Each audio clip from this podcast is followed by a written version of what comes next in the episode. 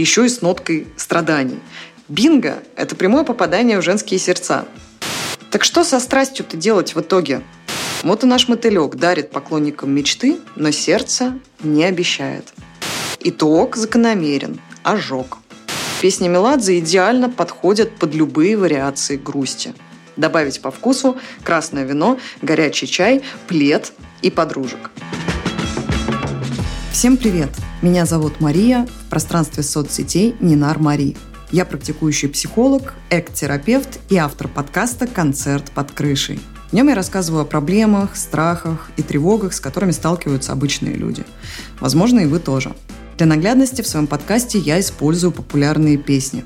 Если вы любите музыку, хотите лучше узнать себя и разбираться в психологических вопросах, подписывайтесь на подкаст, так вы не пропустите свежие выпуски. Не могу оставить без внимания феномен песен Валерия Меладзе и их влияние на в основном женские сердца. Его первые хиты выпали на период конца 90-х. Мне на тот момент было 10 лет. Историю про то, как я с максимально трагичными оттенками в голосе ходила по квартире и пела «Не тревожь мне душу, скрипка, я слезы не удержу», а я слышала много раз из уст моей мамы на семейных застольях, что очень всех веселило, а меня не очень. Меладзе уже тогда цеплял струны моей искренней детской души. И это не субъективщина, друзья. Я, готовясь к подкасту, провела небольшое личное расследование, спросив у нескольких своих знакомых девушек от 17 до 60 лет, что именно привлекает их в творчестве Меладзе. Мне в первую очередь в голову приходит фраза из фильма «О чем говорят мужчины» про то, что настоящий грузин должен уметь красиво петь. Его тандем с братом — это какая-то абсолютная музыкальная магия. А раньше иногда включала. Когда настроение игривое, охота его еще больше подпитать. Под них не хочется лежать и плакать. Под них хочется выпрямить спину, собрать свою волю в кулак, соединить разбитое сердечко и идти дальше. Прежде всего привлекает история любви. Большой и сильной любви. Такой любви, что мужчина готов положить весь мир к ногам любимой женщины и будет любить ее всегда, несмотря ни на что. Это, конечно, мало совместимо с реальной жизнью, но, как и поется в его песне, мечта сбыться не может, но утешает. Такая магия складывается из нескольких составляющих. Тексты. В песнях Меладзе очень много слов, описывающих эмоции, переживания, а не просто жизненные ситуации. Метафоры – Песни укомплектованы под завязку, поэтическими, сочными метафорами. И это, безусловно, козырь. В сегодняшнем произведении, которое мы будем разбирать, это мотылек и огонь. Если посмотреть творчество в целом, то там и небо, и душа не игрушка, и осколки лета, и так далее. А между прочим, метафоры — это отличный инструмент в арсенале психологов. Метафорический язык более осязаем и понятен. Так работают механизмы психики. Через ассоциации и идентификацию человек соотносит метафорический образ с актуальной для себя ситуацией. Через образные сравнения, через символическое содержание гораздо проще, ненавязчиво, в безопасной форме, снижая сопротивление и страхи, посмотреть на свою проблему под другим углом. В песнях метафоры работают как магнит нашего внимания мы не сможем равнодушно пролистнуть в плейлисте трек, если его слова отражают наше внутреннее состояние, подсвечивают актуальные переживания. Образ. Посмотрите на первые клипы Меладзе. Серьезный, грустный, статный мужчина. И при всей мужественности и сдержанности, сколько чувственности, какой шикарный диапазон эмоций в песнях. Еще и с ноткой страданий. Бинго – это прямое попадание в женские сердца. Кстати, о нотках. Мы-то с вами разбираемся в текстах и в смыслах. Но помимо этого есть еще музыка, которая в случае братьев Меладзе умеет добавлять дополнительное напряжение и драму. Об этом отлично рассказывает Анна Веленская, композитор и лектор нового музыковедения в России. Я оставлю ссылку на ее лекцию про Меладзе в комментариях. Она уверена, и я с ней полностью согласна, что братья Меладзе отлично умеют манипулировать нашими эмоциями с помощью музыки. В общем, друзья, песни Меладзе идеально подходят под любые вариации грусти. Добавить по вкусу красное вино, горячий чай, плед и подружек. А теперь от общего конкретики. Я остановила свой выбор на песне «Самбо белого мотылька». Написана она была аж в 1998 году. Песне четверть века.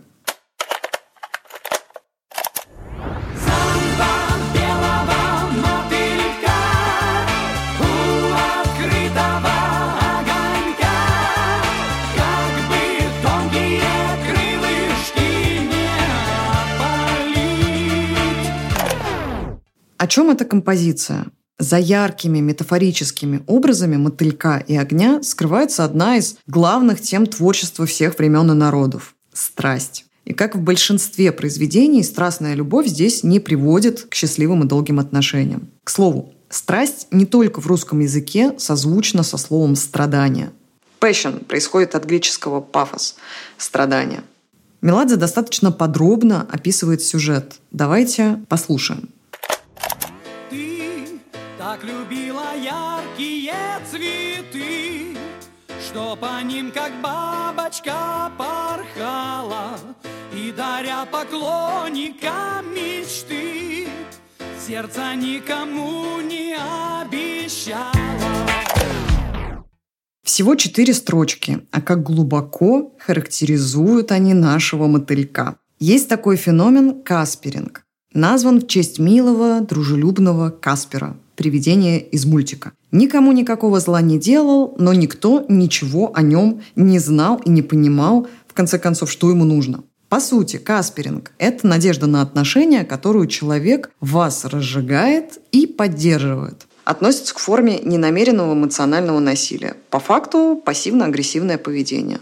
Вот и наш мотылек дарит поклонникам мечты, но сердце не обещает.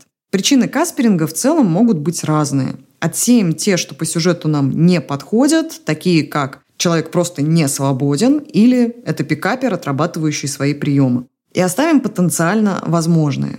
Комплексы, проблемы с самооценкой, которые человек пытается закрыть повышенным вниманием к себе. Или, а часто и инфантильность, незрелость. Когда человек правда не знает, чего хочет от отношений, хочет ли их в целом.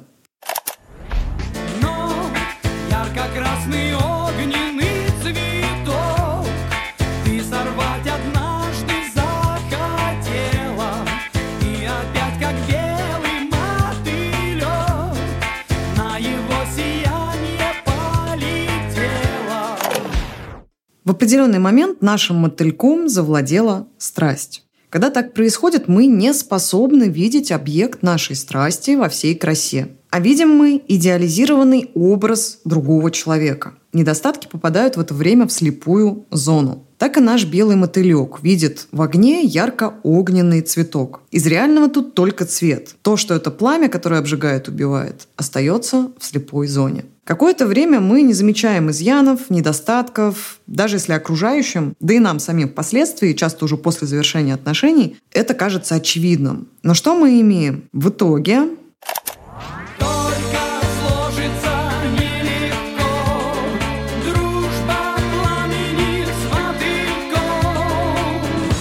через какое-то время, оно может быть разным по продолжительности, мы начинаем видеть несоответствие своих ожиданий и реальности. Насколько продолжительной будет страсть, этот безумный танец, перейдут ли отношения на новый уровень после того, как влюбленность пройдет, зависит от понимания и совпадения ценностей и жизненных принципов партнеров. И, конечно, готовности пары строить по-настоящему близкие отношения.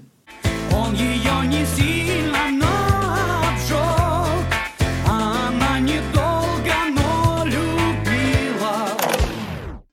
В нашем случае, как мы видим, развитие отношений не случилось. Вспоминаем, наша бабочка от осознанности далека, а об огне мы знаем мало. По факту он делает то, что заложено в его истинной сущности, без дополнительных манипуляций и иллюзий.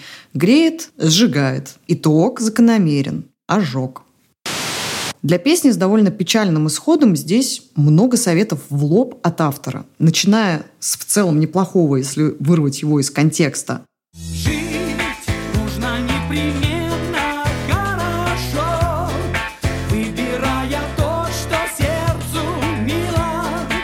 Заканчивая практически прямым призывом поддаться страсти, которая может нормально так сократить жизнь.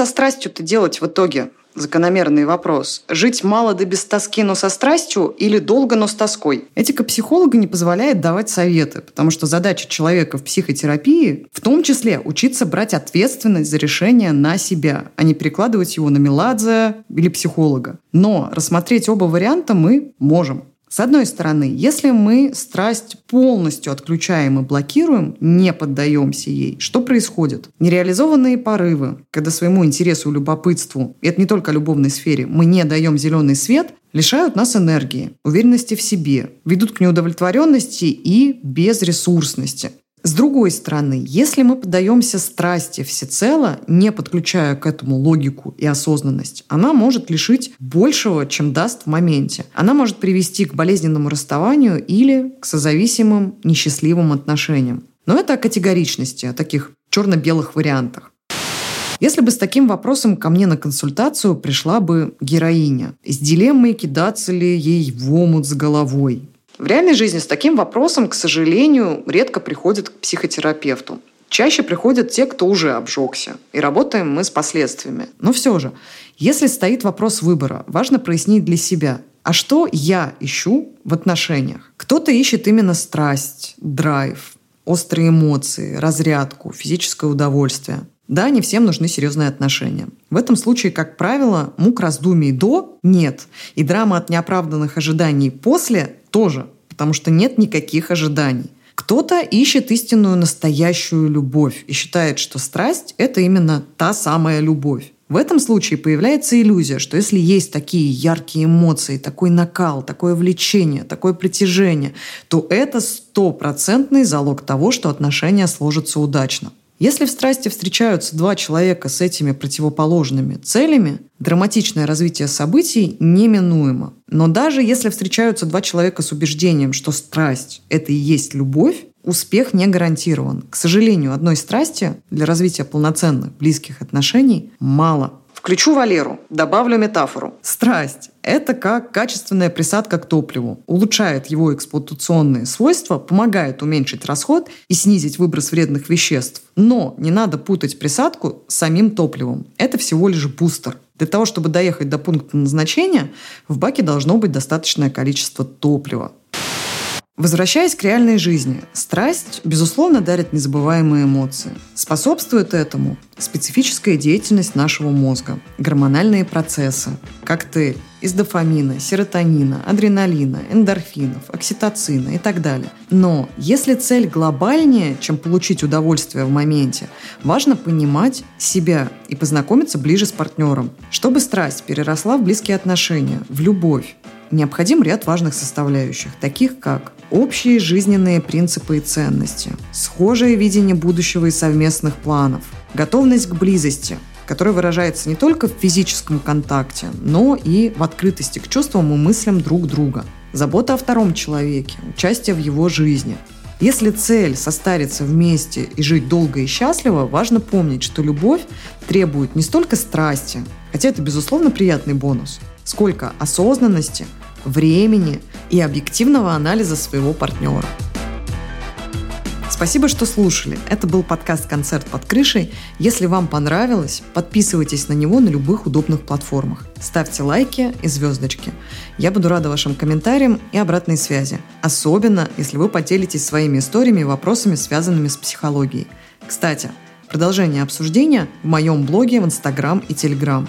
Все ссылки в описании подкаста. Я же с вами прощаюсь. До скорой встречи, друзья!